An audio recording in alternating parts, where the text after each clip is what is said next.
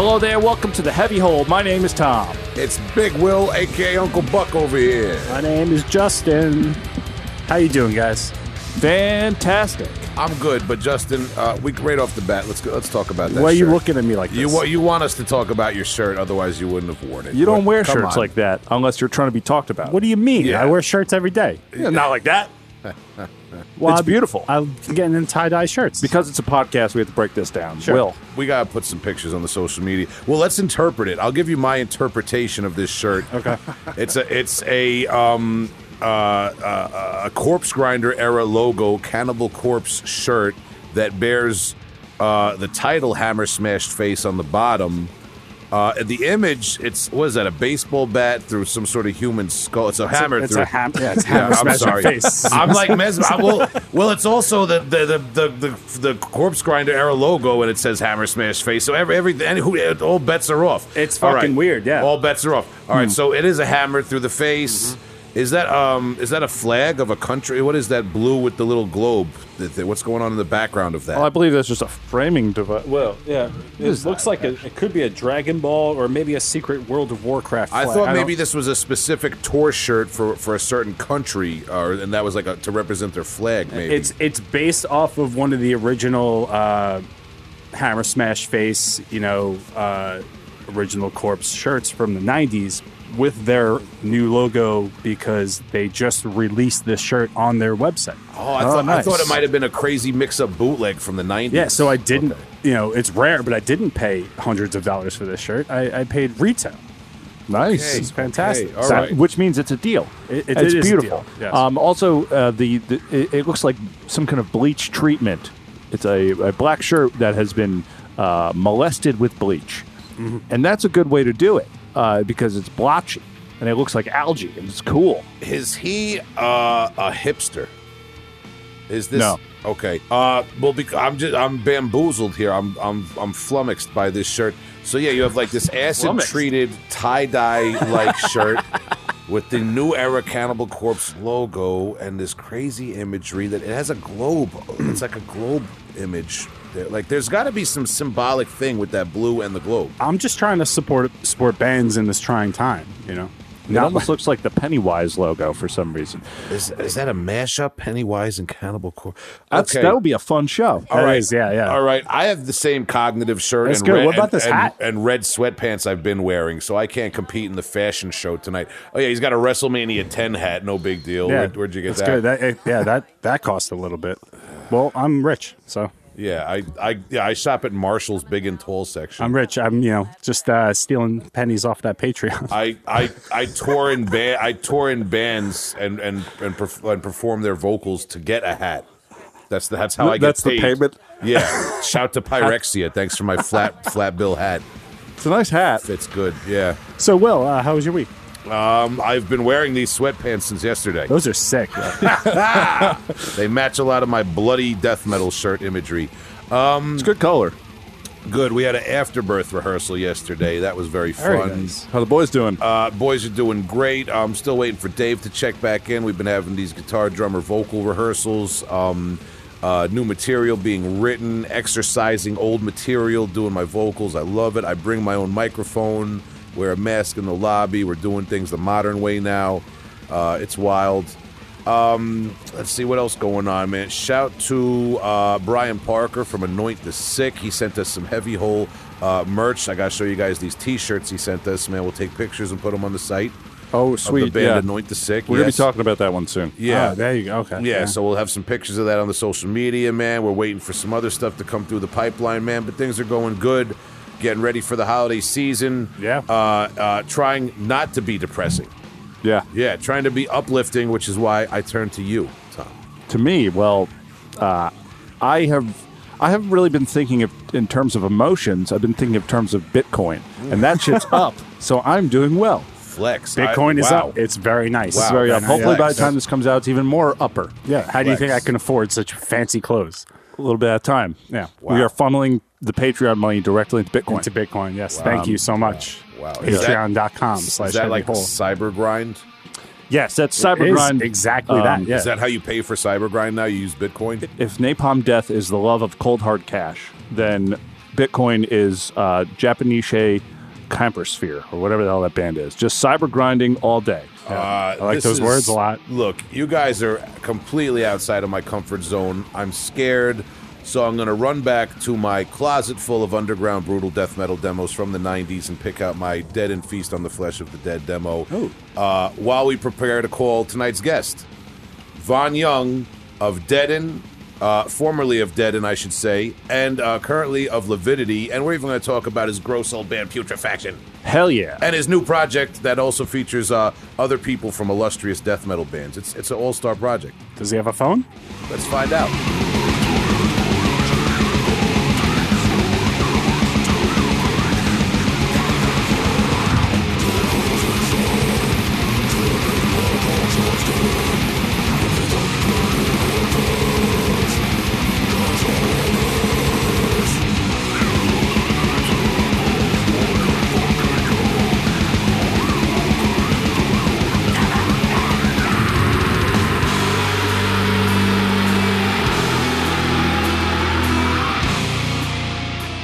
This is uh, Big Will from Heavy Hole Podcast here, as always, with Justin and Tom. And tonight we're joined on the phone by none other than Von Young, uh, who people may know from his work in Deaden and also currently Lividity, uh, and a newer band that we're going to talk about. How you doing, Von? I'm good, man. Uh, thanks for having me. Thank you very much for your time, man. And I should shout out um, Jimmy Forster and other listeners who've requested you uh, and requested that we get you on the show just to show them that we are listening to, to requests and people that people want to hear about. Yeah, little Jimmy's everywhere, man.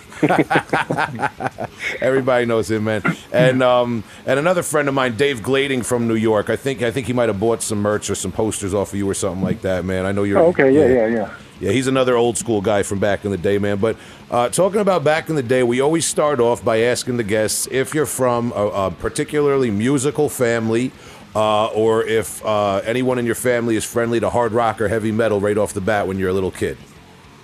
Um, no, not not really a musical family. Um, had some older brothers. Typical story, you know, the, the older brothers listened to to some other stuff and kind of got me into it. So my my brothers um, were five and seven years older than me, and they were they were into.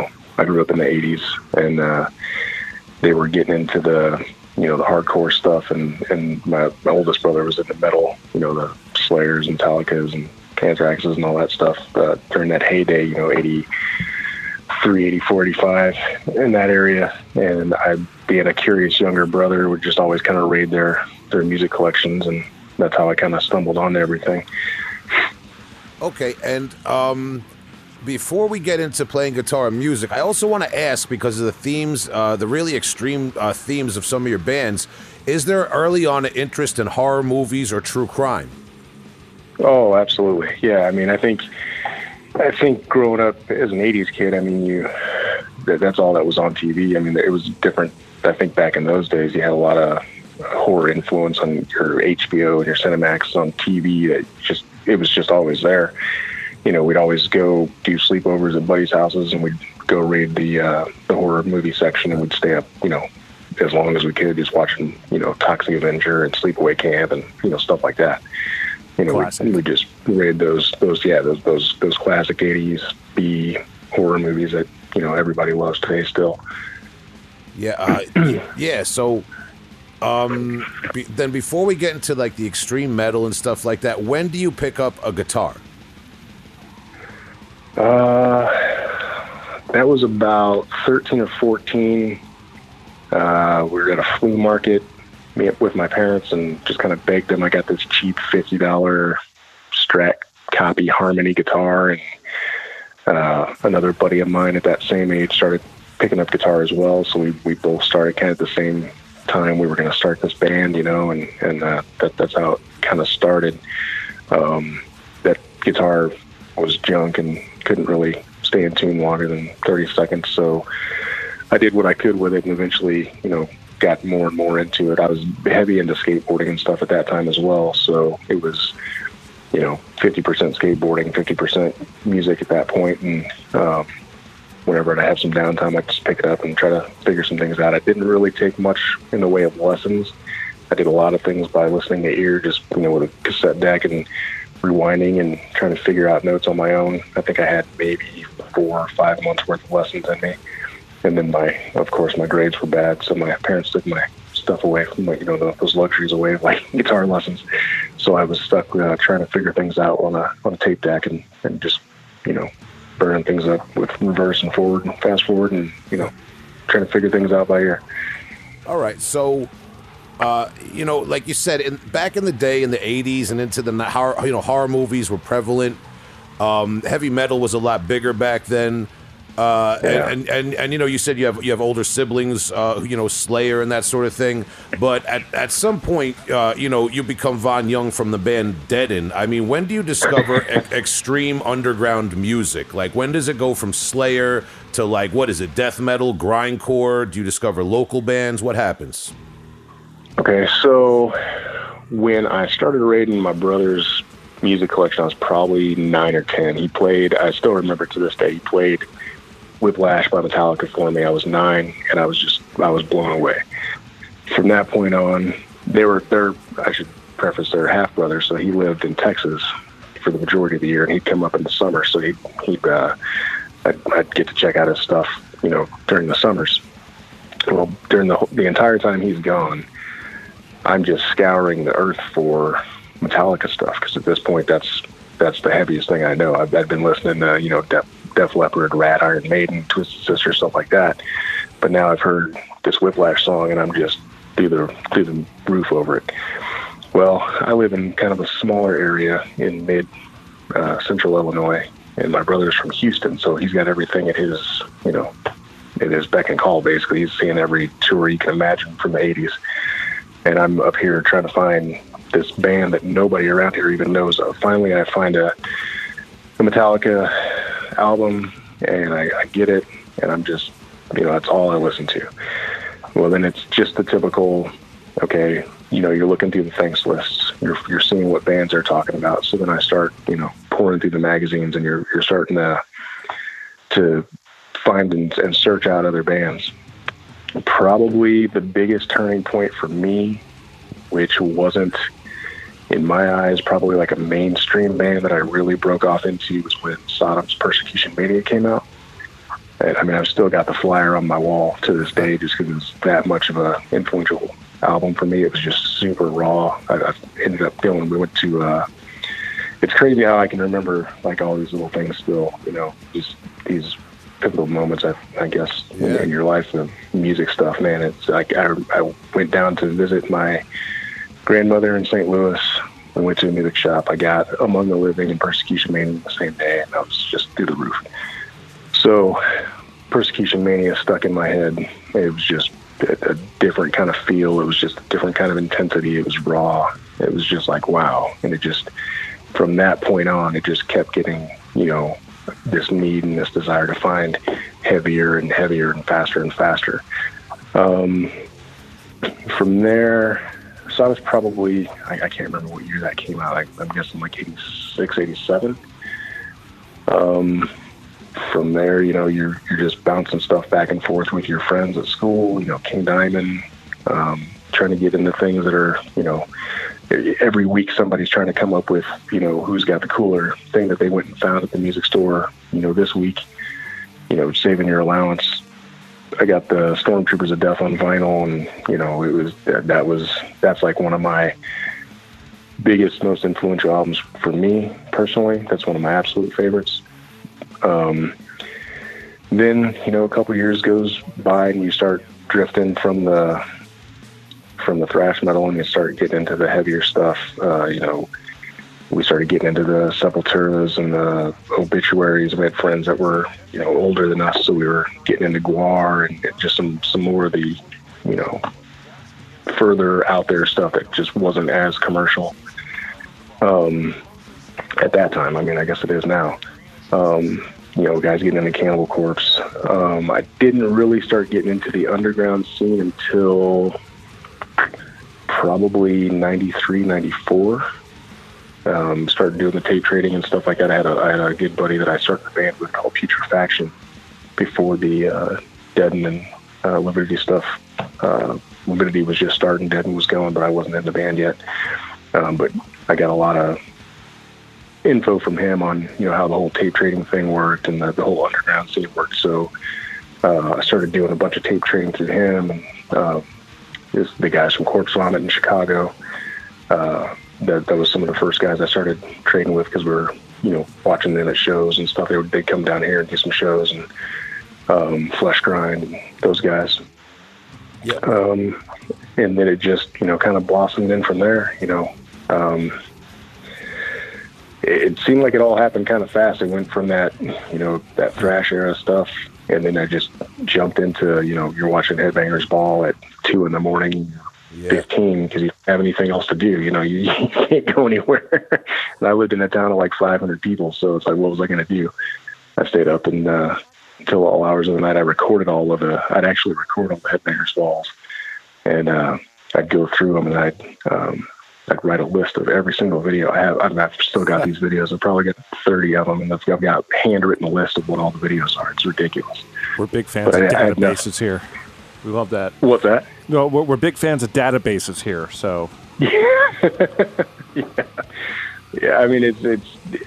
I can't imagine having that kind of time now. Um, but I mean, that's all I had was back then. So Yeah, yeah, I, I, I know, I know what you mean. I we were we just recently had uh, Ken from Ken's Death Metal Crypt, the YouTube channel on. And oh he, yeah, yeah, yeah. He's got an amazing collection, and uh, he's got it all cataloged in a database. Man, it's it's like daunting to think about. Inspiring. Yeah, that, that dude's stuff is ridiculous. He's- He's got a collection that's just unfathomable.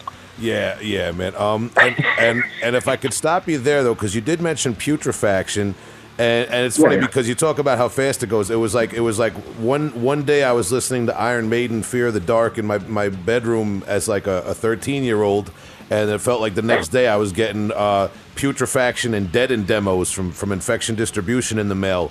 Um, and- oh yeah, Charlie Infection. yeah, yeah, that's that's where I actually, uh, I on a whim, I just kind of ordered that stuff. I think my, my friend Adam Rotella, he's a, he does the Noise Core project, Anal Birth, and he was doing a lot of tape trading Oh, yeah. before me. Um, he was in touch with actually uh, Slough a lot. It's it's pronounced Slow, right? We we pronounce it Sluff. That's what I thought. Slough. Okay. Um, I know. I know. Adam used to tape trade with Rotted Rick, and I kind of got a lot of that stuff like dubbed from Adam and and, and into that stuff Oh, through yeah. him back in the day. Yeah, yeah. Um, and so I wanted to ask you a little bit about that because Putrefaction was with Chris Noyes, who was a member of Yep. Slough at some point, uh, and and John Wellborn, who I take it from the research kind of is known to produce and mix a lot of death metal bands uh, from the area and, and a lot of people you've worked with. Yeah, he did. Um, so so yeah, John was a uh, he was a, he was in we live in college town here, and he was going to school here. And Noise, uh, Chris Noise is the the guy that got me into the whole underground scene. Um, and we we had been talking about doing a project. I was in a kind of like a thrash death project before that, and that project kind of fizzled out. So then Chris and I started talking about doing the putrefaction gig, and we got a hold of. Uh, John Wellborn, he'd, he'd go to shows. We'd, we'd always be going to local shows, and he would uh, frequent them. And we finally got to talking, and he had kind of this crude, you know, recording system at his house, and we it would really it was just all he could do drum uh, programs, and we could just throw stuff down, and he he. He was a great guitar player, but he, he played bass, and I did all the all the guitar stuff for that. And it, this was stuff that it literally took us no time to write. We just, you know, for all intents and purposes, just shit it right out. But I mean, it's, um, yeah, John's a great dude. He he does a band called Empyrean Sky now, um, and it's he he moved up to Chicago, and it's like this really intricate, just crazy, really well thought out, really well played, just fantastic musicians, uh, kind of metal stuff like you know, some deaf vocals, some clear, but but really, really good stuff, really great stuff. And so Chris joined Slough. Uh, that was probably like 96, 90, uh, probably 97, 98, because I was kind of on the way out. Deaden was kind of falling out at that point, but and then he, he started doing some stuff with Slough, and they never really did much more. I'm not sure if he ever made any recordings on that. Yeah, he's, he's listed on uh, on Metallum, but I did want to ask you about Slough. Now, is it fair to say that you're roughly from the same area in terms of the metal scene as Slough and Lividity?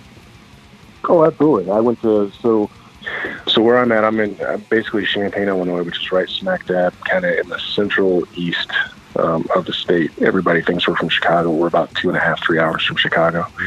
Um, I went to school with Matt Bishop from Lividity. Um, I actually played in a couple bands with him, and then the guys from Deaden. We all went to high school together. I joined up with them, and then Matt and Dave. Uh, the other guitar player, Dave, he was living in Champaign at that same time. Slough was from about probably 40 minutes away, so everybody's from the same area. Rick was on a, in a band with Mike, the, the original guitar, uh, bass player from Lividity, called Dreaded Infection. So that's all. I mean, we, yeah, we're all really close, tight knit group of group of dudes. I mean, it, it, you can't throw a rock without you know hit, hitting the family tree somehow. Uh, okay, so that's because that's what I wanted to talk about. Is that's and you, and you also mentioned that some people think it's it's like Chicago, but it's a distinct scene from Chicago. And when Oh, I yeah. when someone says Chicago, I think like you said, corpse vomit. I think um, cyanide. Uh, but when some, Oh, yeah. when someone talks about your area, I think uh, like really brutal, like brutal death metal bands that were like um, uh, kind of in a rush to get to the brutal era of death metal. If you look at the '90s in hindsight, Yeah. um, and also pushing the extremity in terms of um, the pornographic and gore angle. Um, I mean, if we're, if we're going to be real about it, it was almost like the extremity was not just with the music and the blast beats and the vocals. It was like, how can we up uh, Butchered at Birth? How can we up the cover of Deicide Once Upon the Cross? Is that fair to say? You know, and looking back, I don't think any of us were just were were flat out trying to do that. I just think it's it was just something we were doing. Um, yeah, I mean, it, it's definitely different than the Chicago scene. I mean, Chicago, you had like you said, Cyanide, Corpse Vomit, Scepter, Oppressor, um, Flesh Grind, Broken Hope Yeah. um, they they all had kind of like this kind of and, and they, there's different factions up there. They're like the cyanide group of guys, like Cyanide Scepter and Corpse Vomit. They didn't really mix well with the Flesh Grind, Broken Hope dudes. So you had like two kind of groups up there. It was really kind of weird. Um, you know, sometimes we'd play shows with with one group of bands, but we never played shows with the other group of bands at the same shows. It, was- it was really it was this really weird kind of thing. Where down where we were at, man, we just wanted to play shows. We didn't care who you were. We we we'd do shows, you know, as much as we could. Us being in a college town, it was no problem back in those days for us to have 200, 300 kids on a Thursday night. Um, so we would we would always constantly be doing shows, and I don't know that we were we set out specifically to try to one up anything. We it was just we had you know from the Deaden standpoint. Well, I guess from the putrefaction standpoint, we we we wanted it to be you know grind, gore, porn, whatever. I mean that was kind of what it was. We didn't really think anything of it at the time, but when that kind of was on the outs, then I was doing the Deaden thing, and it was I was very adamant. When I came in, I kind of took over the reins of the Deaden thing, and I was very adamant about um, wanting to use live, like real gore pictures and things like that. A lot of that kind of stuff was kind of on the internet at that point, and that's kind of what I gravitated to. You know, coming from a horror background and true crime, like what you were saying, that's that was stuff I was really, really into. Um, to me, it didn't make sense to pay somebody to try to do an, uh, a cover that may or may not look, you know, like what I want when I can go get something that's just sick and vile and whatever, and it's it's real thing, something real. It, it just meant more to me to have that. And then you have Lividity. The Lividity guys were were doing that whole, um, that just silly kind of porn, kind of serious, kind of uh, gore thing. So I mean, it was just everybody was just kind of doing their own thing, and, and Slough was doing that that too. They were, I, I would say, Slough was trying to maybe push the envelope a little bit more because they were, um, Yeah. they were they were doing a little bit different than what we were doing. We were all doing, Yeah. Yeah. but I, if if anybody had a conscious, you know, thought about it, I would say it was the Slough guys. But I don't I don't feel like we did, other than I just you know really liked gore stuff. Um, but I wasn't like, oh, this is going to top this album or that album. It was just this is what fits with what we're doing, and the lyrics that we were writing were all more factual based kind of uh, lyrics. For, for the most part, the, the lyrics we were writing were loosely based off of something. They weren't all just you know thought up in your, in your head or something. Well, yeah, and, that, and that's that's why. I, th- no, that's why I said true crime too, because some a thought that occurred to me. We recently had King Fowley of Deceased on the show, and we talked about Ooh. horror movies, and we talked about how serial killers became very prevalent in our uh, in our consciousness as, as, as I think as a nation, as a culture after the '70s, and that's why you see more like Freddy Krueger and, and Jason and Michael Myers in the in the horror movies start to become more important than like maybe say Dracula and Frankenstein, and um, you know something that I thought to, to to like add to that is Jeffrey Dahmer is discovered um, and arrested and persecuted. I think that was 90, 91. And yeah. um, and Slough dealt with that that subject matter very heavily, uh, and I feel like maybe that's just part of you know it's like it's a reflection of what of the real world. It's a reflection of true crime, and it's kind of like upping the ante, uh, not just in death metal but as a society. Is is do you, do you have any thoughts on that? Absolutely, I think you're I think you're totally on point with it, and I think from there's there's a kind of fantasy about it. I mean, we're from, like I said, we're from a very small, you know, farm area. I mean, the the town where I where I you know I guess I'm from is only about sixty thousand people, but the, the, little town I lived in outside of there was five miles from there was about five hundred people. So we're not like in Chicago where you got millions and millions of people and it's just you know chaos and crazy shit happening all the time. So I think when you're in a small area like this in the middle of nowhere, and that thing resonates with you, it's really easy to go down that rabbit hole and dig and, and, and kind of fantasize and think. I mean, you got nothing else to do. So I, I don't know. That that's my take on it, maybe. But yeah, I, I don't know if I answered Gary or not. But, no, well, mean, yeah, that's that's what I'm getting at because when you see, like you said, putrefaction, obviously, it's a little bit more. Um, maybe people might want to compare it to like the meat shits or something. That kind of tongue-in-cheek sense of humor, shock value type of thing. But when you gra- when you yeah. graduate with to, to, like Deaden, the um, Deaden seems very conceptual to me. It seems almost like a, a, a, metal version of watching Silence of the Lambs or or one of the you know some, something along those lines. Like it's very serious. There's no humor element really. Yes, um, that was a very big. That, that was my push. I think I was very, very serious about it. I was very serious about the music. I was very serious about it not being comical. Um, I didn't want it to be, to me, Cannibal Corpse. Well, while I like the early Cannibal Corpse, I don't like anything after probably the bleeding, really. But while I like everything up to that point, it was very comical to me. I liked things that were more. I was very, very picky with with death metal. Um, and if if the name just sounded cheesy, even though the band might have been great, I'm probably not going to check it out at first but I, I, wanted it. I wanted my death metal to be very serious for, for as ridiculous as that sounds. Well, um, well, no, it makes it makes sense. Do you, do you ever do you ever think that maybe you made it so serious and so extreme that it was less accessible? That that that maybe you you you like instead of having a more like like Cannibal Corpse, a more kind of cartoonish take on the gore, the the painting on the album by using the real gore. Do you think maybe you made it more exclusive? I think to a degree, but I think there was certain things. I mean, obviously, we're you know we were never that big or whatever, but I think to a degree in our little niche of uh, what we were doing, I think people sought out what we were doing. One possibly you know slightly because of you know obviously people dug the music, but I think for the cover stuff as well. Um, and then once we got into the, the Hymns of the Sick album, there was uh, we had some some pretty graphic stuff in there, so people sought that album out specifically for some of the graphic stuff. Yeah, um, I, I fortunately I was kind of tuned in, and I I, I do own that um, album. That was yeah, that that was pretty that's pretty wild.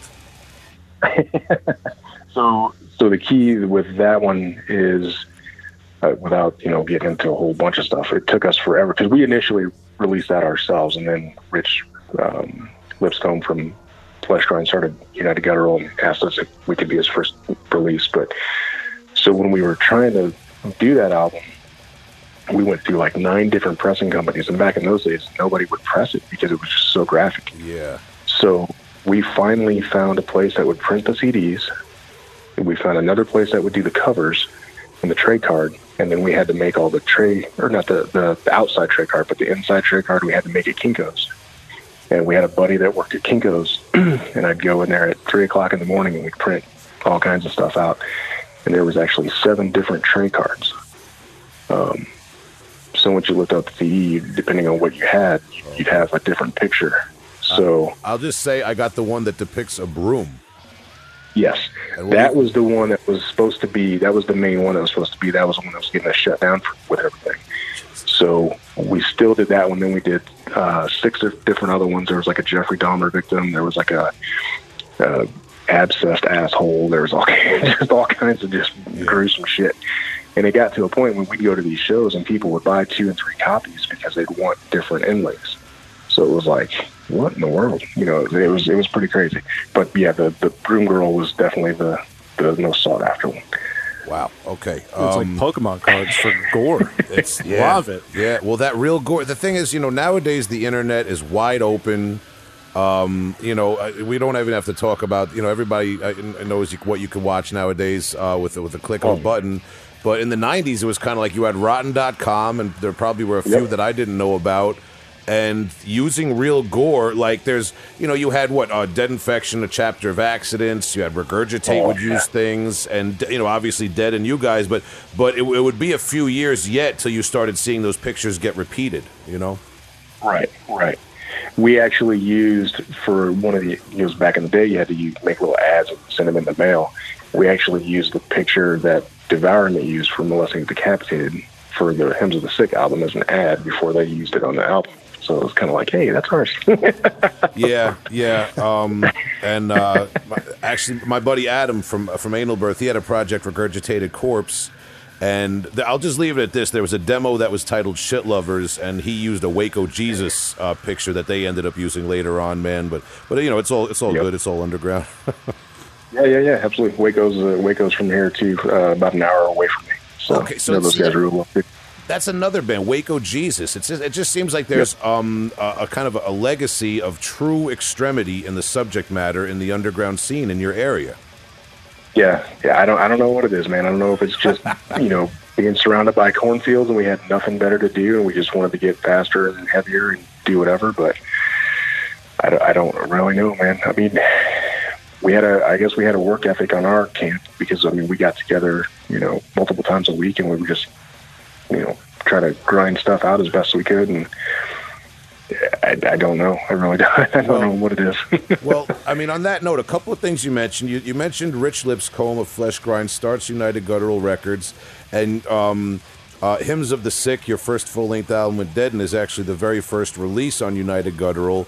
Uh, and and something else you mentioned, you, you said there was a little bit of a rift um, allegedly between Corpse Vomit and Cianide and that camp, and maybe the more um, like like Fleshgrind and Broken. Do you think that might in some way represent uh, uh, the old school metal from the 80s and early 90s versions of black and death metal and then the new school of brutal death metal coming in towards the mid 90s was that was that the separation there I think it was. Well, I mean, the Corpse Vomit guys are all kids. They're all my age, you know. So Okay. we were all the same age. You had the Cianide guys, um, who were quite a bit older. I mean, they were like the. You know, we, we looked at the Cianide guys like, oh man, these guys are, you know, godfathers, you know. Um, still doing it yeah yeah, and then I, I still remember buying the Dying Truth in the store. I mean, I was like, oh, this is so awesome.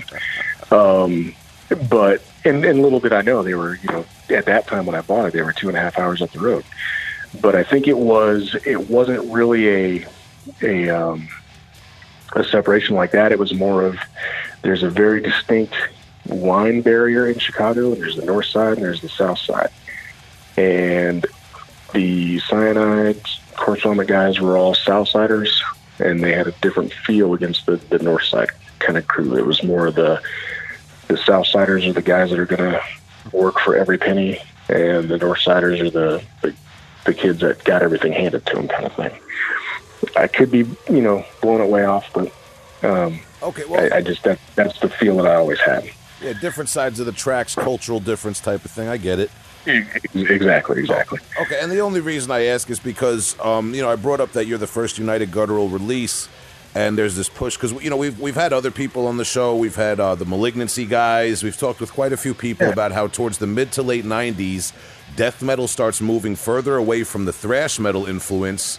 And uh, maybe this is my New York centric uh, take on things, but it seems like internal bleeding, pyrexia, suffocation start leading the way and making things more rhythmic and and brutal and and uh, guttural in the vocals. Um, do you have thoughts on that? There's definitely a different feel that New York brought. Um, and I, I'm sorry, but I think suffocation started it. Yes. Um, Don't be sorry. I, I mean, I love internal bleeding. I love all those dudes.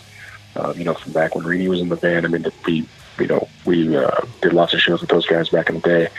Um, and I mean, I, I love internal bleeding, but I think I think suffocation started. I think for whatever reason, internal gets the the fame for it for the groove thing. But I think every every suffocation song's got that in there as well. Um, Pyrexia as well. Um,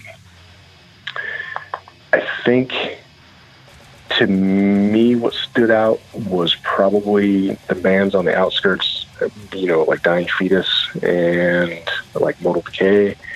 Um, they just had a different kind of feel that I gravitated to. I really liked, you know, Suffocation and, and um, uh, Internal and all those guys, but I think I gravitated towards more of those bands like Dying Fetus, which had a little bit more technicality. Not that Suffocation didn't have it, but um, something about Fetus when they when they came out, man, they had that technicality, but then they always had that money riff.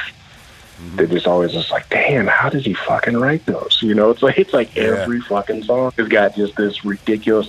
And I'll I'll say I think Bathe in Entrails is still the best Dying Fetus there is. Um, that that's my favorite. It's just raw and it's just ugly, but it's just got everything that it needs. You know, it and I don't care if, you know how the drums sound or whatever, but it's perfect to me. Um, but I think we maybe, from our aspect, that that was some of the things that were hitting around here. You know, we were hitting a lot of uh, back in those days of the tape trading. You know, Dying Fetus was was kind of getting big. Um, I was really into Mortal Decay. There was Sepsism from uh, California Yes. um, a, lot, a lot of those kind of bands were starting to seep into my brain. I was, you know, trying to copy anything, but I, I would, I would kind of pick some of those things apart. I couldn't do anything that John Gallagher was doing guitar wise, so there was no chance I was going to copy any of that. But um, we always, the the funny thing about when I was in Deaden, we were all very into metal, but we were all very into different kinds of metal. Um, so you had me, which was like the basic. I was the, the underground guy. I was I was listening to all the demos and doing all the tape trading.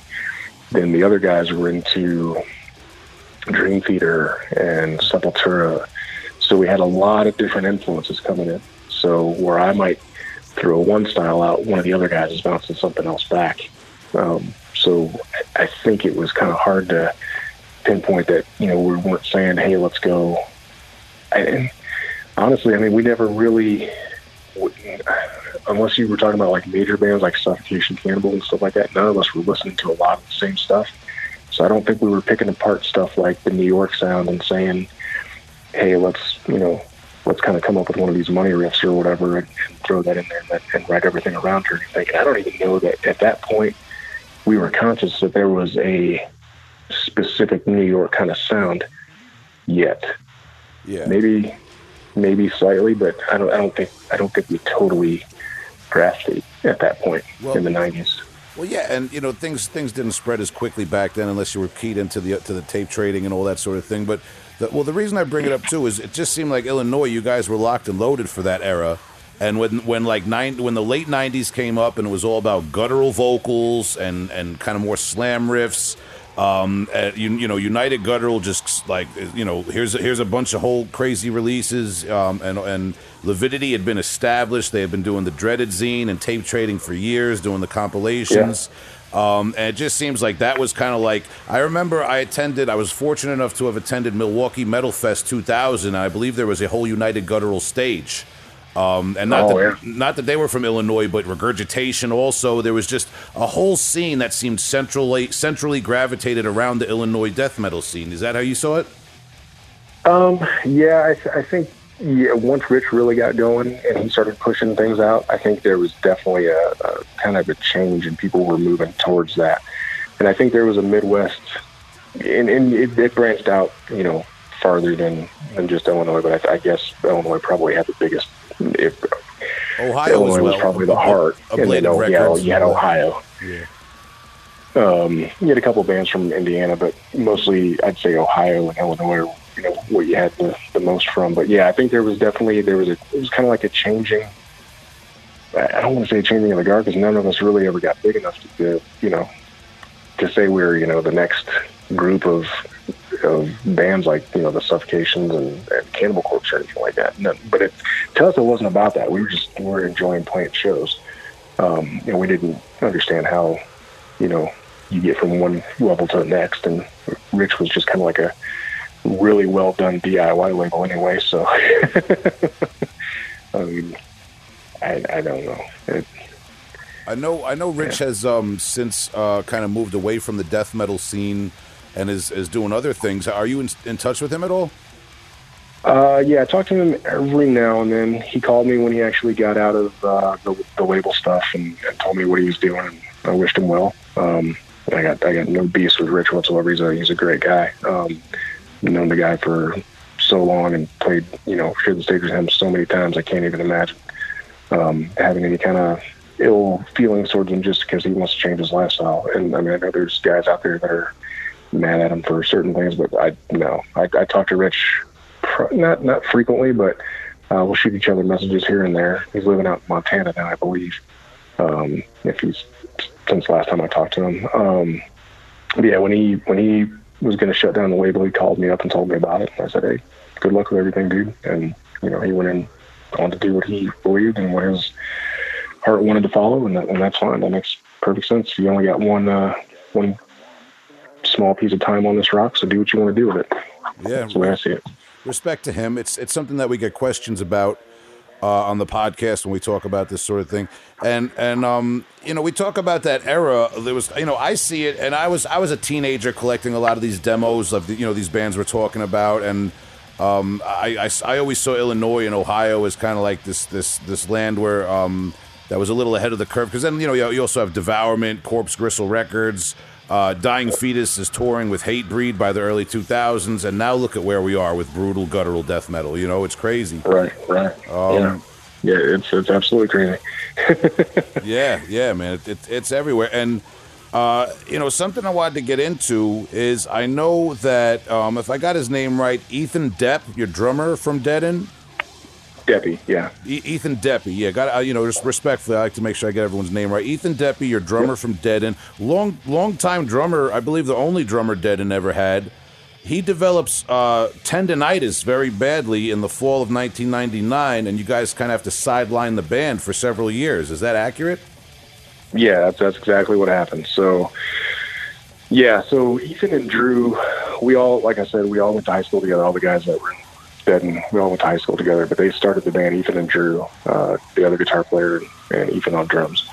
And it was more of they did, you know, covers and stuff like that and whatnot. And they just kind of did it for fun. And then uh, when I came in, it kind of changed. I, I kind of shifted gears toward, on them. But um, yeah, Ethan was going to the U of I as a music major. He actually is the only one in the band that knows what we're doing. Um, he can like write down all the notes and he does all that kind of stuff. And I mean, he just he is, he can pick up an instrument and within 30 minutes have it mastered. I mean, he's a he's a he's a badass when it comes to, to music stuff. Um, so I don't know if it was a technique thing from getting into doing blast and, and playing fast or whatever, but he he started having real bad elbow problems. So we said, okay, let's let's take a little break. That break ended up being like five years, Okay. And uh, we ended up getting back together later and you know, doing another album. But um, it, it just it went a little bit longer than we wanted. Unfortunately, by the time you know we decided to pick things back up, you know, we're you know five years have passed. Things happen in people's lives. We're all kind of spread out through the, the state, and it's just not as easy to get back on track and continue doing things. So that's what it is. Well, but we are glad that in 2006 you left us displaying the art of Carnage, the um, the second uh, full length dead Deaden album on Epitomite Productions. Uh, where um, and that was also where uh, I, am going to mispronounce this man's name uh, too. Jake uh, Lanier. Laniers.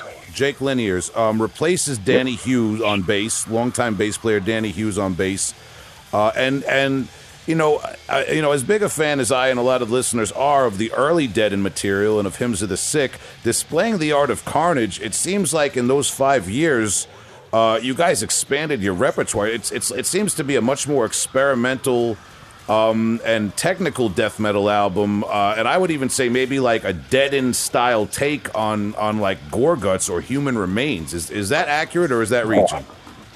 Oh, that's very. Uh, I mean, that I, I, thank you very much for those uh, compliments. Um, so, yes and no. Um, the majority of those songs that we had for displaying the art of carnage were actually written before we took our break. So, um, uh, probably, I think there's nine songs on there, eight or eight songs on there. I think probably at least five of them were were already written and it was just going back through and trying to remember them. Um, three of those other songs I pretty much wrote. Um, I, I, did a, I did the majority of the of the writing uh, for the Deaden stuff, um, but the the majority of that album was actually stuff that was we were just moving into that progression. We were we were. I think you can see a progression from the demos to the hymns of the sick, and then it continued in spring. But it was all for the most part, it was just that that train kept going, um, and we were just at that point, but we just never got to go record it. We actually had a whole the whole album done and written, and then the the ones that I could remember, I could remember, and then the other ones, what I couldn't, they're they're gone, and, and I just had to write some other songs. But wow, um, it, it was just a continuation. It was just the next phase of where it was going. Okay, well that's interesting, and and you know I recommend too because I feel like that album doesn't get brought up in the conversation as much, uh, maybe because it's a little more removed from that late '90s era uh, that, that that Deaden is remembered for. But what an album! And going back, it's like, like I said, just maybe people who um, are fans of like Mortal Decay, that more progressive style of brutal death metal. There's a lot in there um, musically that that kind of expands, um, and and also 2006 it's the same year that I believe you become a member of Lividity, right? Yeah, so 2005 is when I started in Lividity, but I think 2006 is when the album came out oh. for um, Used to Be and Left for Dead. Okay, and and you actually, uh, uh, is it fair to say that you replaced or filled the role that Matt Bishop played in the band? Yes, I I took Matt's place. uh, yeah. I mean, not not to not, um, all due respect to Matt Bishop, and I don't say that in a, in any disrespectful way, but obviously he left the band, and the band needed that position filled, and, and you kind of step in. Um, yes. Uh, uh, so we see then that the next, I, I, believe it was Used, Abused, and Left for Dead on Epitomite uh, Records was your first album that you contributed to, right? Yes what did you play a role in the writing, or did you kind of like join the band and they had a bunch of material written, or? Um, so I had six weeks to learn all that material and get into the studio. Um, wow. okay. I the, the I was sitting on my couch and Matt Bishop called me and like I said we went to high school together we'd known each other we were you know we'd, we'd sit in my room and play Sodom covers all day on, on our guitars and I mean we'd known each other forever so he calls me he says guys or he says Von I just got booted out of Lividity I'm like dude that's fucked up and literally 30 minutes later, Dave calls me and says, "Dude, we just kicked Matt out, and well, I want you in the band." And I'm like, "What?" so, wow. Okay. I was I was like, "Dude, let me let me think about that," because you know those guys were you know all brothers. I still consider them all brothers, and you know, well, you know, Matt, I guess. Um, obviously, I'm still doing Lividity. Um, so I said, "Let me let me think about it, and let me let me you know, because I don't want to piss anybody off, and I don't want to you know make things ugly between anybody." So I thought on it. Um, you know, had some conversations with Dave about it, and I, I ended up joining up. So I had I went up there with him, with, and that's when we had Jordan Varela playing drums, who He would fly in from North uh, North Carolina, and we would we had one practice with Jordan. Um, I learned all those songs in six weeks, and then we went into the studio and recorded them. so it was kind of like thrown right into the fire on it. And I mean, it's not that anything was crazy technical or hard or anything, but it was just like, wow, this is going really fast.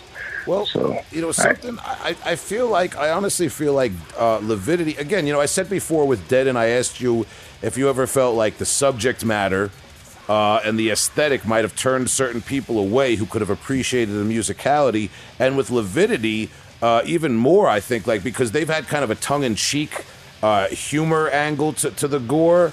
And um, there's some people that I, I feel like might not realize how serious the musicianship is in Lividity. I mean, it's fast, and uh, you know, especially over the years, I've seen them evolve uh, from uh, the earlier material uh, to, to like now being like on par with some of these modern blasty technical death metal bands. You know?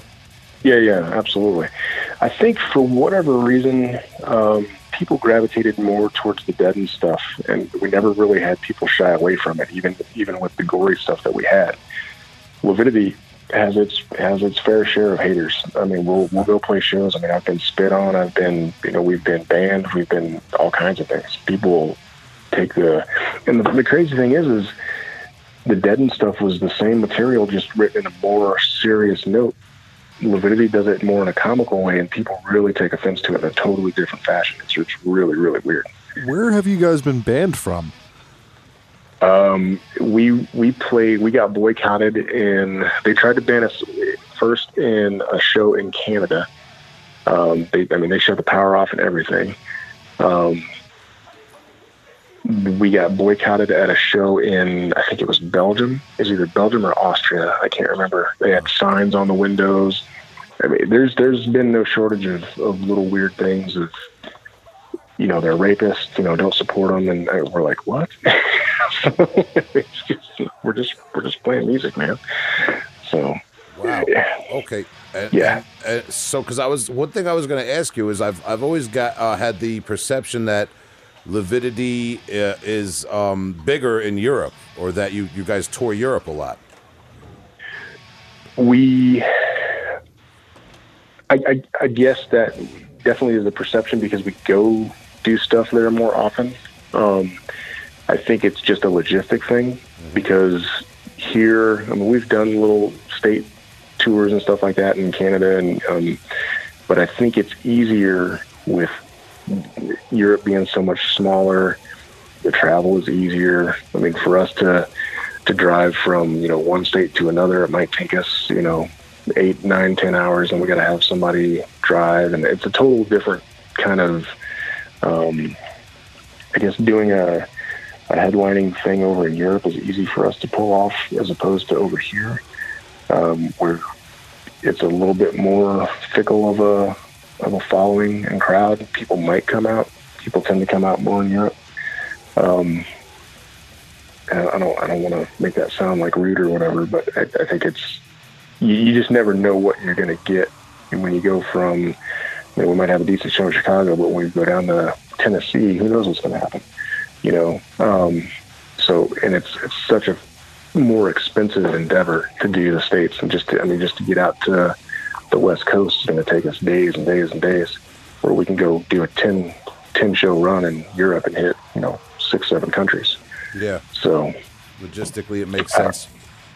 Y- yeah, unfortunately. And and all right, so now, j- just uh, trying trying to address, like you say, um, you've been banned certain places. People call you rapists, and the subject matter is extreme. I've been trying to um, uh, like wrap my head around that, uh, and and you know, I don't believe in censorship. Uh, you know, I'm a big fan of Macabre. Um, you know, growing up, that we've had, you know, like, you know, here in New York, we had like what the Jerky Boys, Howard Stern, Andrew Dice Clay. Uh, you know, and obviously nowadays we live in a completely different type of society and culture. I, I guess what I'm getting at is, is like uh, with Lividity, is it kind of just like a, um, an upping the ante on shock value, uh, trying to drive it on? Is it like like like um, is it just like a sense of humor taken to the extreme? How how would you uh, describe it? I, th- I think I mean from a from a I mean I'm 40 almost 45 years old now. I mean I'm not I'm not 18 trying to piss off my parents anymore. You know I'm I'm just trying to think of things that I think are funny or comical to me.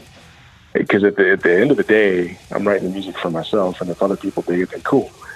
But um, I think I don't I don't set out to say, okay, this has got to be better than this album or this has got to be whatever. We're just doing it to to fulfill a passion and a need that we need to get things out.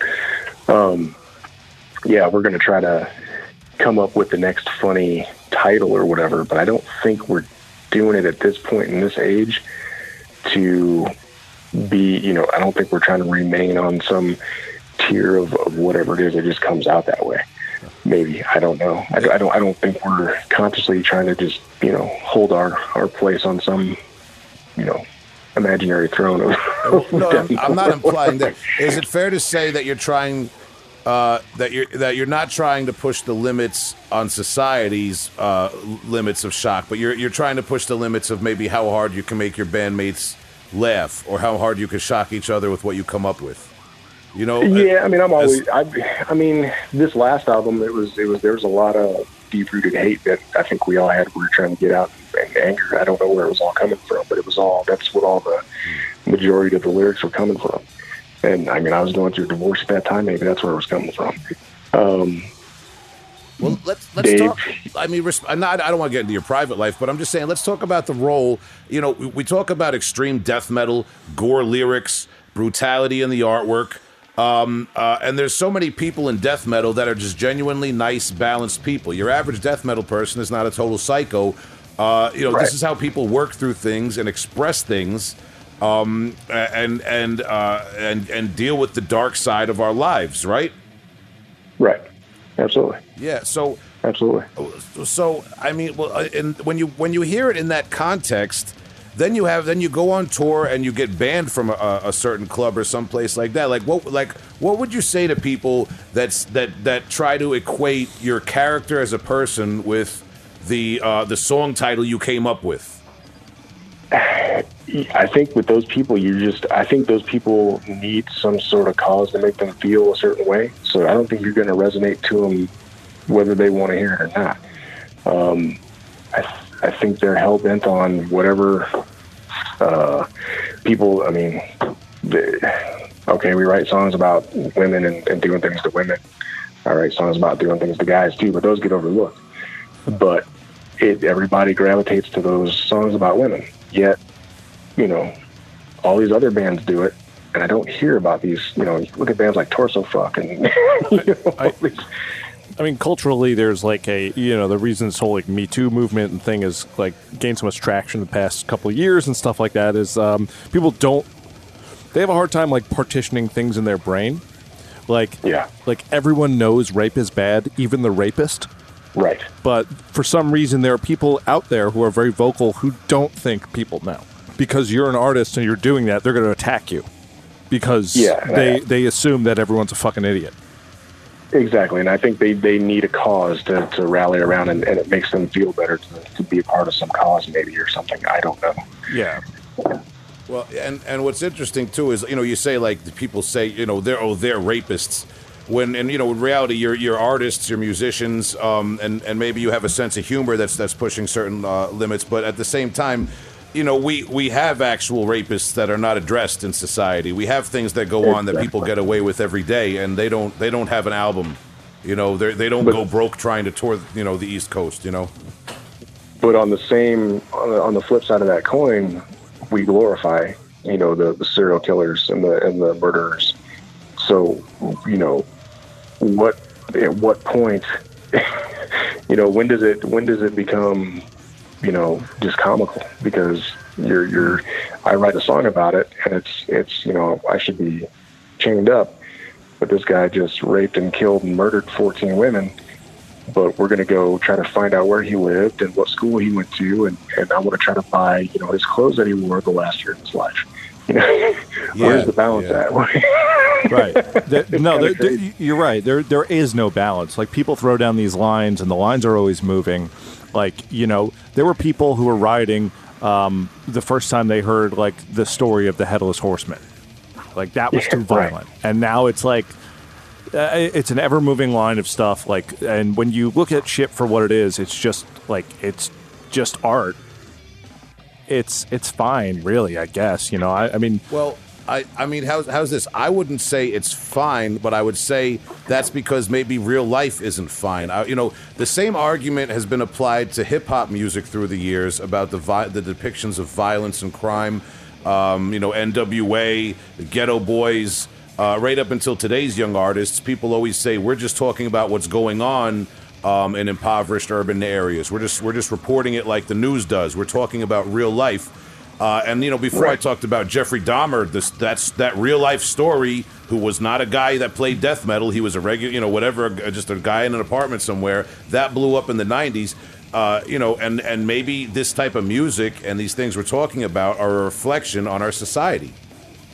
Yeah, absolutely.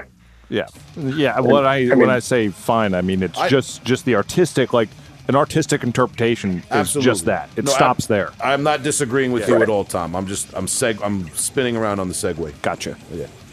Yeah. But but yeah, but Von, wow. So this is going places um, outside of death metal, uh, heavy commentary, and you know, again, we got you on the horn here to talk about your bands and your death metal, and we should state that you're n- you're in no way a representative for the entire death metal scene or for f- any faction of the death metal scene. You're one man and one musician. So we, we appreciate your input. I, I appreciate being asked about it. yeah, yeah, man. Well, because if we're going to talk about gore, uh, who, who else to talk about um, with it than, than you, man? Uh, and and on that note, you know, something else we talked about was you guys um, touring and traveling, and we know that you didn't get banned from every show because Lividity seems to do a lot of like live recordings.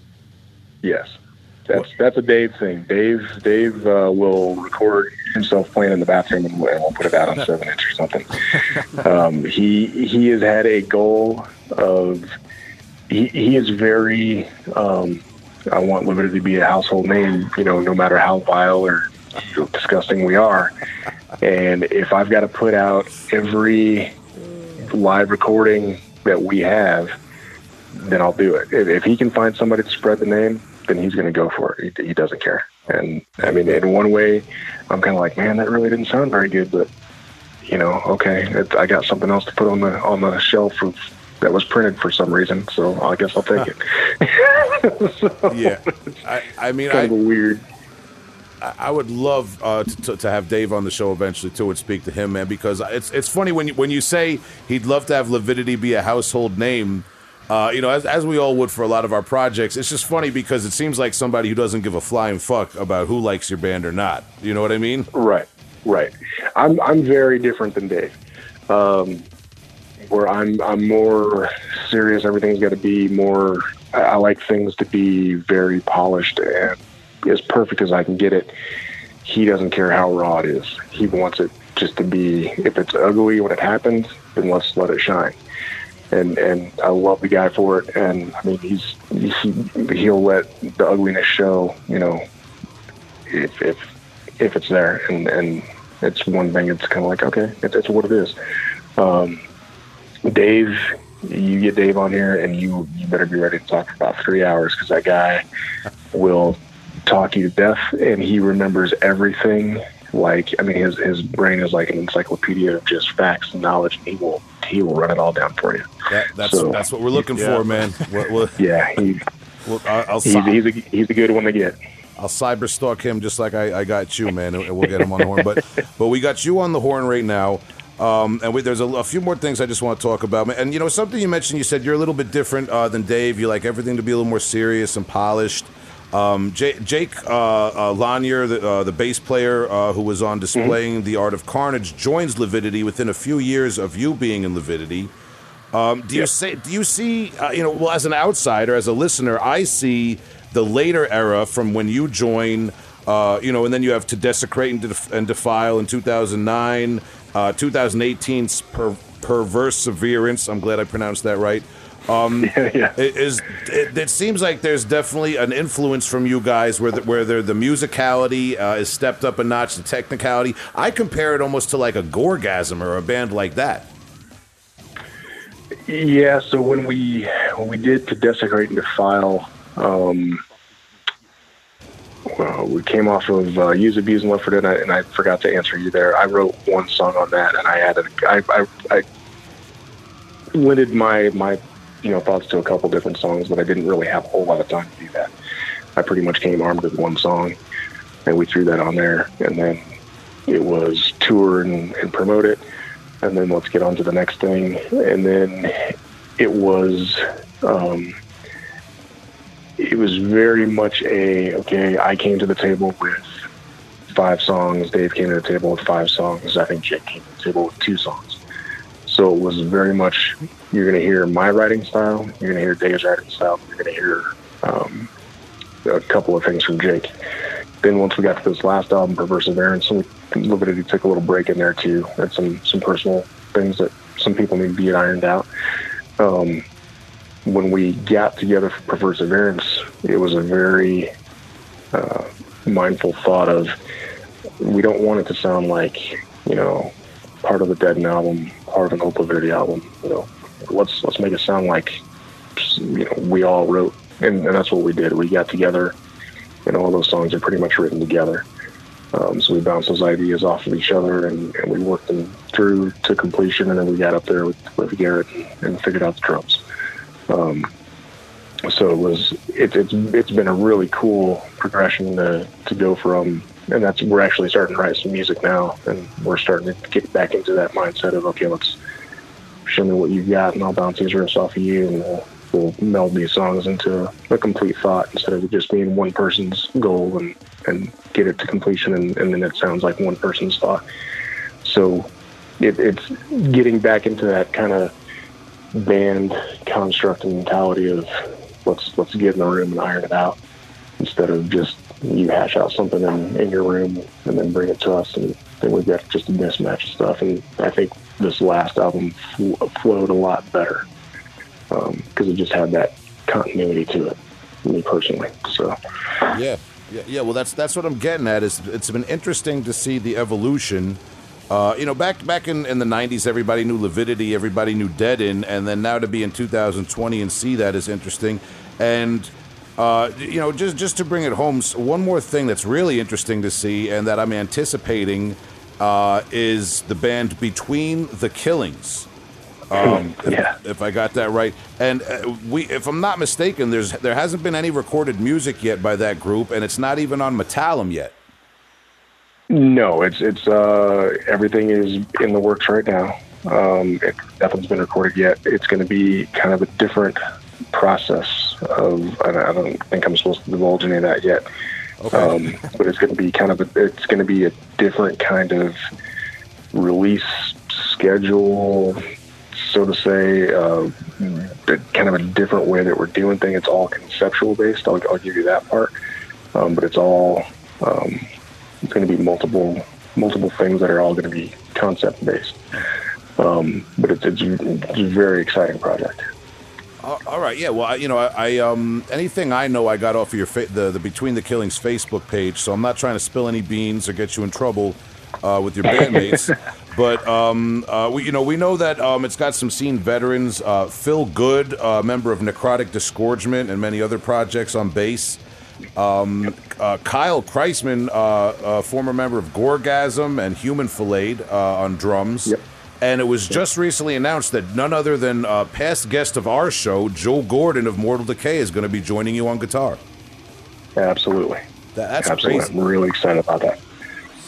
Yeah, anybody who knows about the stuff we've been talking about this interview, United Guttural Records, the late '90s scene. Um, I mean, this between the killings, this is like a crazy all-star lineup type of situation, and I I'm just going out on a limb here. I assume that the um uh, the BTK in between the killings is not by accident.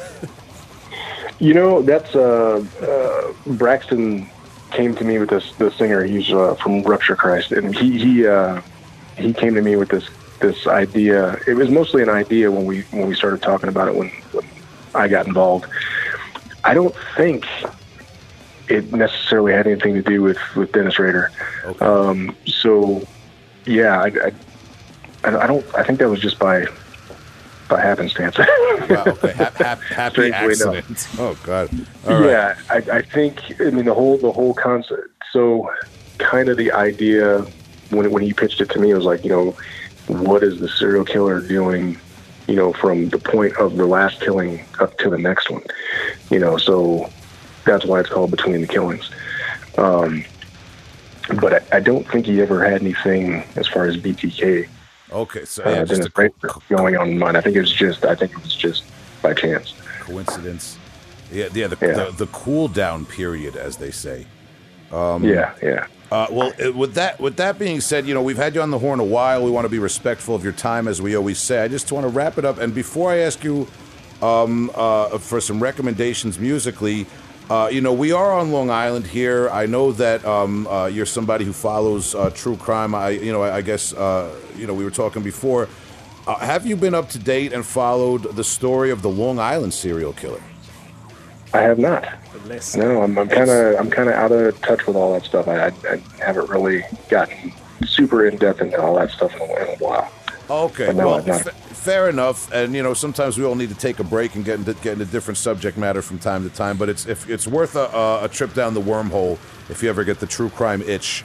Um, again, uh, but uh, just just to wrap up, we um, we always ask our guests to rec- to uh, recommend one older album and one newer album by any artist. It doesn't have to be metal; could be metal uh, for us and our listeners.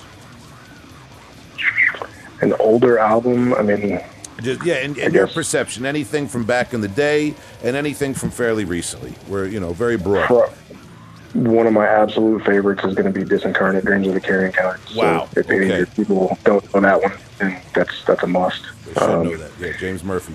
Yeah, yeah, exactly. And, if- and if I guess I'll give you a little bit slightly obscure, more obscure one. I guess uh, Resurrection of All Existence. You you can't go wrong with either of those two. Um, so I mean, nothing, nothing too crazy, but uh, No, I. I guess those are two of my solid. You those are two of my and, new albums. and what about something more recently that's come out? Uh, as I told you, man, talking that that latest Afterbirth is amazing. Um, Hey, I I. I I appreciate it. I'm happy to work with those guys, man. dude, that is phenomenal. That is a phenomenal album. That and I, I that's one of my favorite albums of this year. And the other one that I would go with is going to be a Gremlin, uh, Never Enough Snuff out of uh, Australia. Those two releases probably my favorite two of the year. What was the second one you said? A Bremelin from uh, Australia. Okay, I got to look that up. Okay, cool. And Yeah. and I appreciate Uh, uh, I appreciate the afterbirth A third, yeah, dude, absolutely, it's, it's phenomenal. I guess a third honorable mention is going to be that latest Goratory. That's that sour grapes. That that Oh, that's that so much fun. I, I fucking love Dude. that album. I haven't talked about it on the It's- show yet, but it's so good. Yeah, it's so good. Yeah, another uh, Absolutely. another artist. We should we should try to have somebody from Goratory on the show in the future. But tonight, uh, Von Young, you were our guest, and we really appreciate your time. Uh, I appreciate the conversation. We got into a lot of stuff there that was cool. Um, and uh, uh, the latest, as you said, the latest Lividity album is I'm going to try to pronounce it again. Perseverance. I always think of Absolutely. death's the sound of of of, uh, of perseverance. Uh, you know, like kind of like that's Lividity's answer to that in a way. I don't know, man. Maybe it's just me.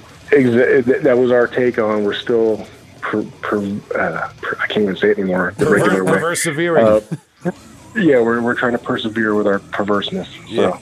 Yeah. uh, and that's, I should say, that's available. Uh, there's a Bandcamp that has all the Lividity stuff. Um, you can look up Lividity everywhere. You guys have been around. Uh, you've been banned uh, uh, places. um, uh, Deaden, uh, the, you know, the music is still out there. We appreciate Dead End. Von, we really appreciate your time, and we're going to keep um, our eyes out for Between the Killings, uh, which has a Facebook Yeah. page people can follow, and eventually Metallum. For once, I'm just going to gloat a little bit. For once, we're one up on Metallum, but they'll, they'll have it in there tomorrow. So. awesome. Sounds good, man. All right, bro. Well, brother. I appreciate the time, dude, and uh, you guys uh, take it easy. And, and uh, thanks for thanks for thinking of me. And, and uh, I want to talk about old shit I did years ago and some some cool new stuff we're doing now. So I, I really appreciate that. Hell yeah, man. It's been a pleasure. Cheers, Von. Thank you.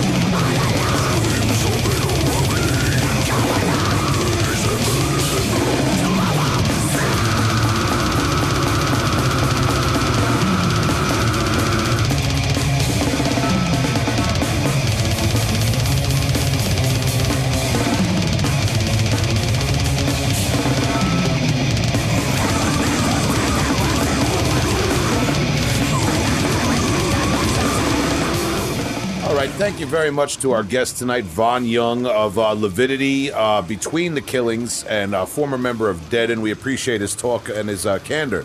Um, covered a lot of ground in that one, man. Good guest. Sure did. Yeah, very cool. Yeah, it was a lot of fun, man. Um, yeah, and uh, you know, again, uh, you can go check out um, uh, the old Dead material is still out there. Levidity, um, their latest album. Let's see if I can say it again. Perseverance. I was it. I was thinking a little Hatebreed at the Yeah, time my- too. yeah, you know, yeah, like my Surference. Every time I yeah, Surference. Yeah, that's Yeah. that's our fake Hatebreed cover band, Yeah, Surference. being being perverted is the death of desire. Uh, whatever. I don't know. Um, listen, words. I'm already familiar with Hatebreed and Deaden and Lividity. Uh, I need you guys to kick something else to me. What's what's going on? Do you got something to recommend to me? I do. Um, Will, I, I was thinking about you a lot uh, listening to this band right here. I hope you cleaned up, buddy. Oh, I didn't. um, we got uh, Exsul. Uh, this is a, a brand new band out of Tucson, Arizona. Love it. Where my aunt lives and where uh, we played the Best in Autopsy show, I think. Okay. that was fun. Yeah, that was a good one. So we're listening to their, their brand new debut EP uh, from 2020. How about that? Exsul. Um, really dark, mean, uh, old school sound of death metal. Yes. I'm going to say fucking, we're treading in, in metal death territory a little bit over here. I will agree with you, sir. But I, I want to, I'd like to kind of compare this to this, the modern caveman kind of movement. And I think that this band adds a, a bit more um, atmosphere to it Yes, they Um, do. Almost like a blackened caveman type thing. Ooh. Like I would really like to see this band with a Sanguisugabog like on you know on tour for a little bit, or maybe when they run the Southwest. Uh, but you know, th- there there's very little information about this band. I think there's two dudes in it. They're killing it. Uh, if they put the word out that they need some more members, they might have 30 in the band. I don't know, but They might have E, maybe E40 will join. Yeah, yeah. That would be a, that would be a mashup. But I like them without E40. Yeah. Celebrated Bay Area uh, rap pioneer.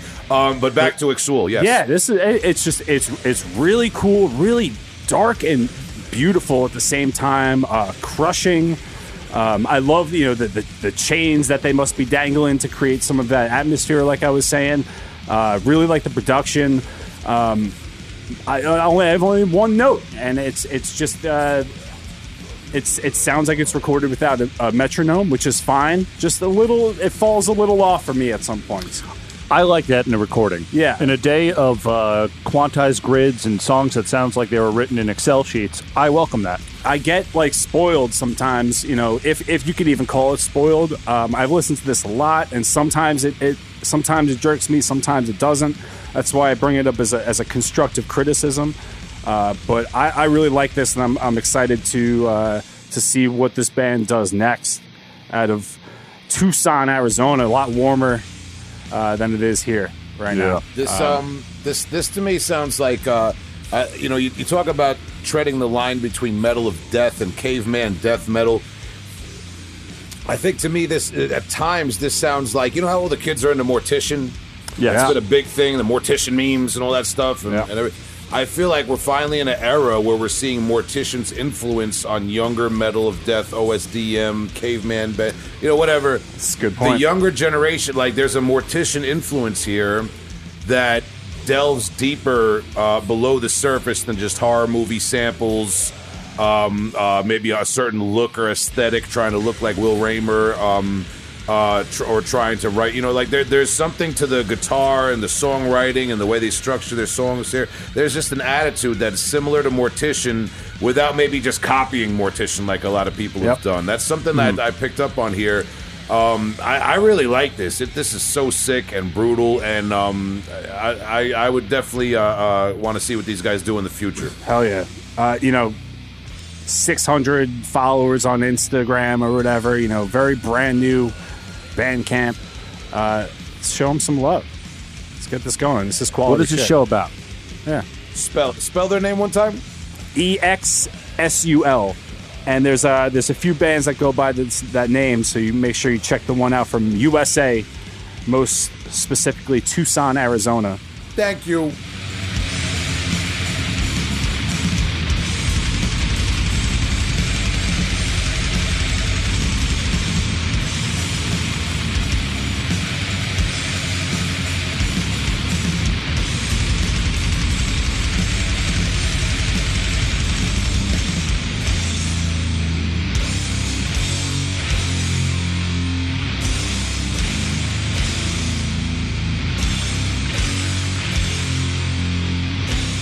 I too have a recommendation. Bruce, Junior Bruce. from Florida, of all places. That's where Bruce is The from. band's called Junior Bruce. Yeah, the band is called Junior Bruce, and this is their new album called Pray for Death on Slumlord Records. nice. It was recorded by Jeff McAleer, and it was mixed and mastered by none other than Sanford Parker, so it sounds full and sick as every mix that Sanford Parker does. It's just got that mm, to it. Um, it's that full body push. I like the dynamic songwriting. I, I'm a fan of sludge that leans towards the upbeat style of things. Uh, a few episodes back, I brought in Brain Oil, for example. Sludge should be more fun. Should it not be? You can slow it down in your mind with marijuana weed. What about the rest of us? I want to hear it faster. So, if you're not that into sludge, this would be a good place to start, or, or just don't listen to it. I don't know, but um, yeah, this is like all the elements of early Mastodon that I enjoy. Um, Baroness before they turned into Michael Jackson, um, and yeah, so definitely check this out. Junior Bruce. Yeah, I this is great. Loving the name. This is sludge if you really like Shadows Fall. Oh man! Wow. I don't even know how to take that. It's in a good way. It, maybe it's all the mids in the guitar, There's a lot of mids, but yeah, this is great. If you didn't fun. want me to listen to something, that would be like, like it's sludge, but it's like shadows fall. Like, oh wow. I'm not going to second that at all. Um, no, somebody who just loves Shadows Fall, you're like, come on, get get into someone a little bit better. Like, Why are you Junior talking? Why, Bruce? why are you talking to someone who really loves shadows? talking Shadow to a younger myself. What's that bass tone? Like square dimes falling. I, I also love this because I know that this Tom, this is how you want your mixes to sound. Sometimes, yeah. Yeah, some well, yeah, sometimes. Maybe I don't know you so well. I want to write riffs like this, and when I'm done writing them, be be convinced that someone else will like it. Because I do write riffs like this, and I never publish them or do anything or make even make it to the side project phase. Dangerous thing too. Dangerous as well.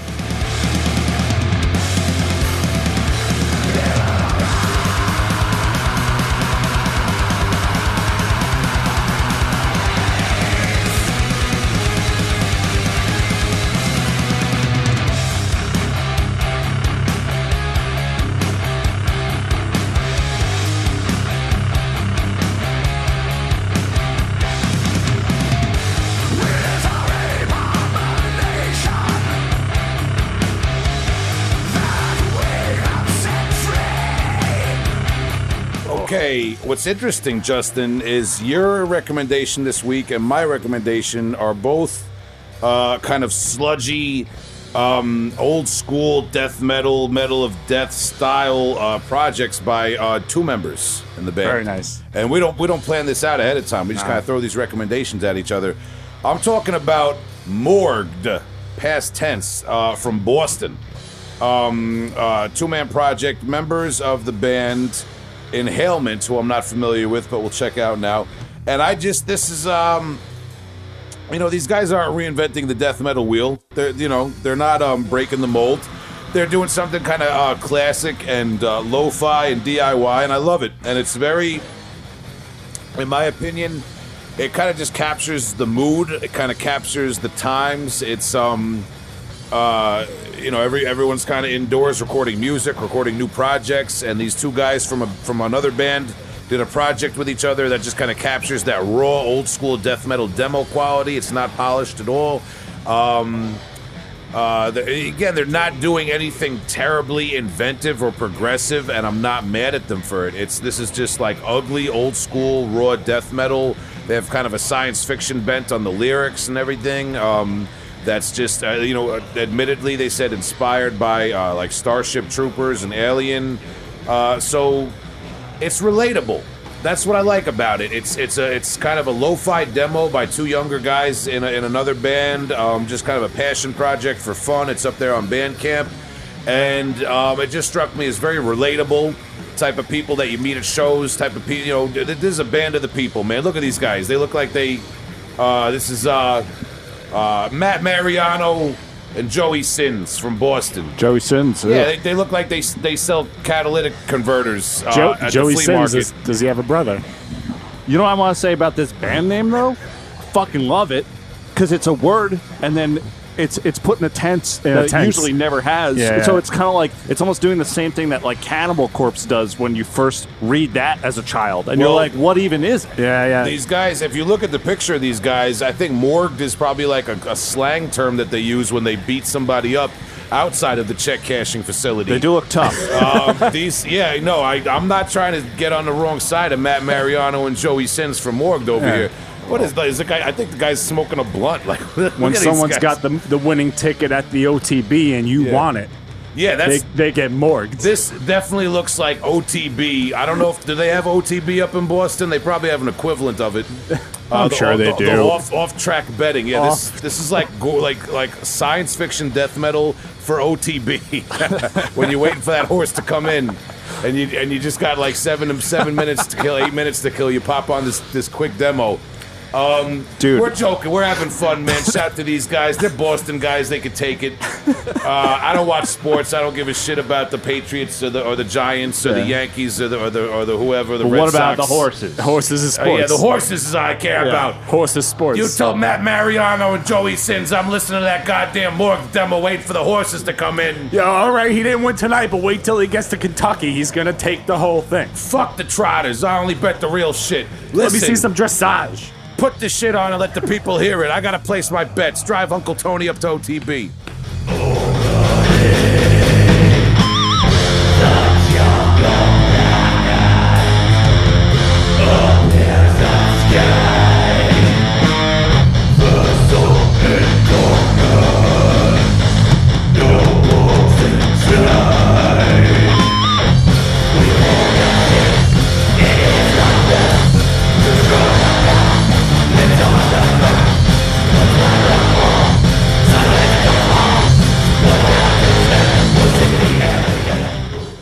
Right, so uh, you know, again, I no. All kidding aside, we joked around a lot. We went off on a bit. Of, we, we got a little silly. We got a little silly with that morgue. Uh, I, but I enjoyed it. And what did I say? I told you guys while we were listening to it just now. It's relatable. It just sounds. It sounds like people who love death metal. It's current, modern. They're young guys. Don't hate on them. Um, and, and I just love every once in a while. You know, I'm always looking for the most avant-garde, weird death metal release from 1975 that no one heard of. I'm trying to keep on top of what's going on in other countries and what's crazy. And sometimes I just like to hear something that sounds like some dudes that I would meet at a death metal show, and they're like, "Hey, man, I got this band I'm working on," and you know, it's just relatable content. Thank you very much uh, science fiction, old school death metal. So shout out to Morgue uh, from Boston, and we're just kidding around, having fun, man. Um, uh, and um, speaking about kidding around, having fun, you know who else does that? Lividity. Sure do. uh, they're just having fun. Um, and shout to uh, Von Young, our guest tonight, member of Lividity, ex um, ex member of Deaden, uh, uh, uh, former member of um, uh, Putrefaction as well, and current member of Between the Killings, who we got our eyes on, uh, patiently awaiting what that project does. Uh, shout out to Joe Gordon, former guest of the show. You could always go back and check out our interview with him very early on in our podcasting career. And um, if you want to check out, uh, if you, if you, in case you've like binge listened and you've checked out every interview and you know what we're talking about, you can get some bonus content that you don't know about uh, by dropping a little drop, drop, dropping a couple bucks on the old Patreon. Um, put a little money on our little commissary there. Uh, you know what I'm saying? Um, we got a couple of different tiers. I say just go go for gold. Go big fish right off the bat. Yep. You Yeah. get everything. Most money. You, on. get our yeah, You get our videos a month early. Uh, you get all the all the bonus episodes. We did some wild stuff for Halloween with Adam Rotella and Paulo. Yes, sir. Yeah, we're Uh, we're we're con- we're like kind of in this uh, phase where we're editing a bunch of stuff and compiling ideas. So Yeah. it comes out in, in, in excellent little bursts of creativity as we Yeah. do it, and I'm excited to to just load up the Patreon I with mean, some shit there, soon. uh, there, you know, there might be some alleged uh, musical projects, but you know, uh, involving one or two or three of us uh, that that Patreon members get first crack at. Yeah. Yeah, Yeah. you never know, man. We, we, we're working on music. We have video production going on behind the scenes. There's all sorts of things we do besides drinking, okay? Um, that's not the only thing we do. It just sounds like it sometimes. Functional. Yeah. Uh, But in case you're interested in all that, you go to patreon.com. Um, it's got, li- I mean, you go to, uh, I'm sorry, you go to heavyholepodcast.com where there's a link to our corner of patreon.com. I hope there's. I hope there is. Yeah. Um, and there's also a link to all of our social media. Uh, we're on Facebook, Twitter, Instagram, and I, every Sunday night now, Hell yes. uh, 8 Yeah. p.m. Eastern Time on Instagram, uh, I've been going live. yeah. Yeah. Flying solo. That's it. I- Yeah. yeah. Prime time. Will is live. Uh, every Sunday night. I'm getting used to it. It's a little scary without you guys. It's kind of like going to a good comedy show where I'm being insulted the whole time Yeah. that I'm not involved, but it's great. It's fun. I, I watch it. Yeah. I'll try to insult you guys more. Yeah. Yeah, thank please. you. Yeah. Yeah, thank while you. I do the show. Do the crowd work. Yeah, do- Just on us, though. work the crowd. No, but we've been doing it. I, I've been Yeah, having I'm, a lot of I'm fun. watching and I'm just I'm typing, but I'm not sending. I'm going like, has Will ever like listened to like the Shadows Fall demos? Has he That's ever? like, and I'm, I, but I just I never send it. Maybe I was just cyber stalking me. um, yeah, there's a, and we. I know about those messages where you don't want to accidentally hit send. but seriously, uh, yeah, we do the Instagram live thing, uh, eight o'clock Eastern time every Sunday night. I take your questions about my bands, about the lyrics, about the show. I've been showing off. Last night I was showing off Dungeons and Dragons manuals and T-shirts and. I think I'm going to get into tour passes and things like that. It's crazy. People ask me questions. you can yeah. see where my cat sleeps. It's it's stupid on there. Um, and we've been saving it in case you can't go live. If you're scared to be on there live, you don't know what's going to happen. If that gives you anxiety, you can go back and check out. We save them all on our Instagram page. You can go to IGTV on there, watch watch, and uh, yeah, I just I'm just sharing my collection and answering questions about the different um, uh, platforms I have. That's all pretty much. it's fun as hell. Yeah, Yeah, it's a good time. do it, do it. All right, and um, uh, that's about it, I guess, man. I, I, I think we got that, we got that, we got that. We talked to Von Young. We recommended music. Yeah. Uh, I also I neglected to mention something I did you got? earlier what today. Are you doing? What you got there?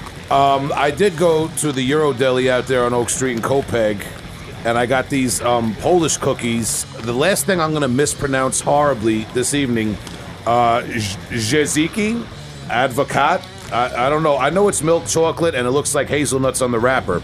We had a, a delicious Polish meal, a, a, succulent Polish dish at the house earlier uh, at Smith Manor Farms. We had the um, potato pancakes, the pierogies. They're imported uh, by way of uh, Adamba Imports on Meserole Street in Brooklyn. So I'm getting flashbacks of driving around Brooklyn going to metal shows Oh, before yeah. COVID. Uh, but by way of Poland, um, and I'm not even going to try to pronounce the city in Poland is from. I can't even read Holy that. Holy shit! How, But- how how many of those cookies are you willing to part with? Listen, there's three here. There's three of us. Everybody gets one.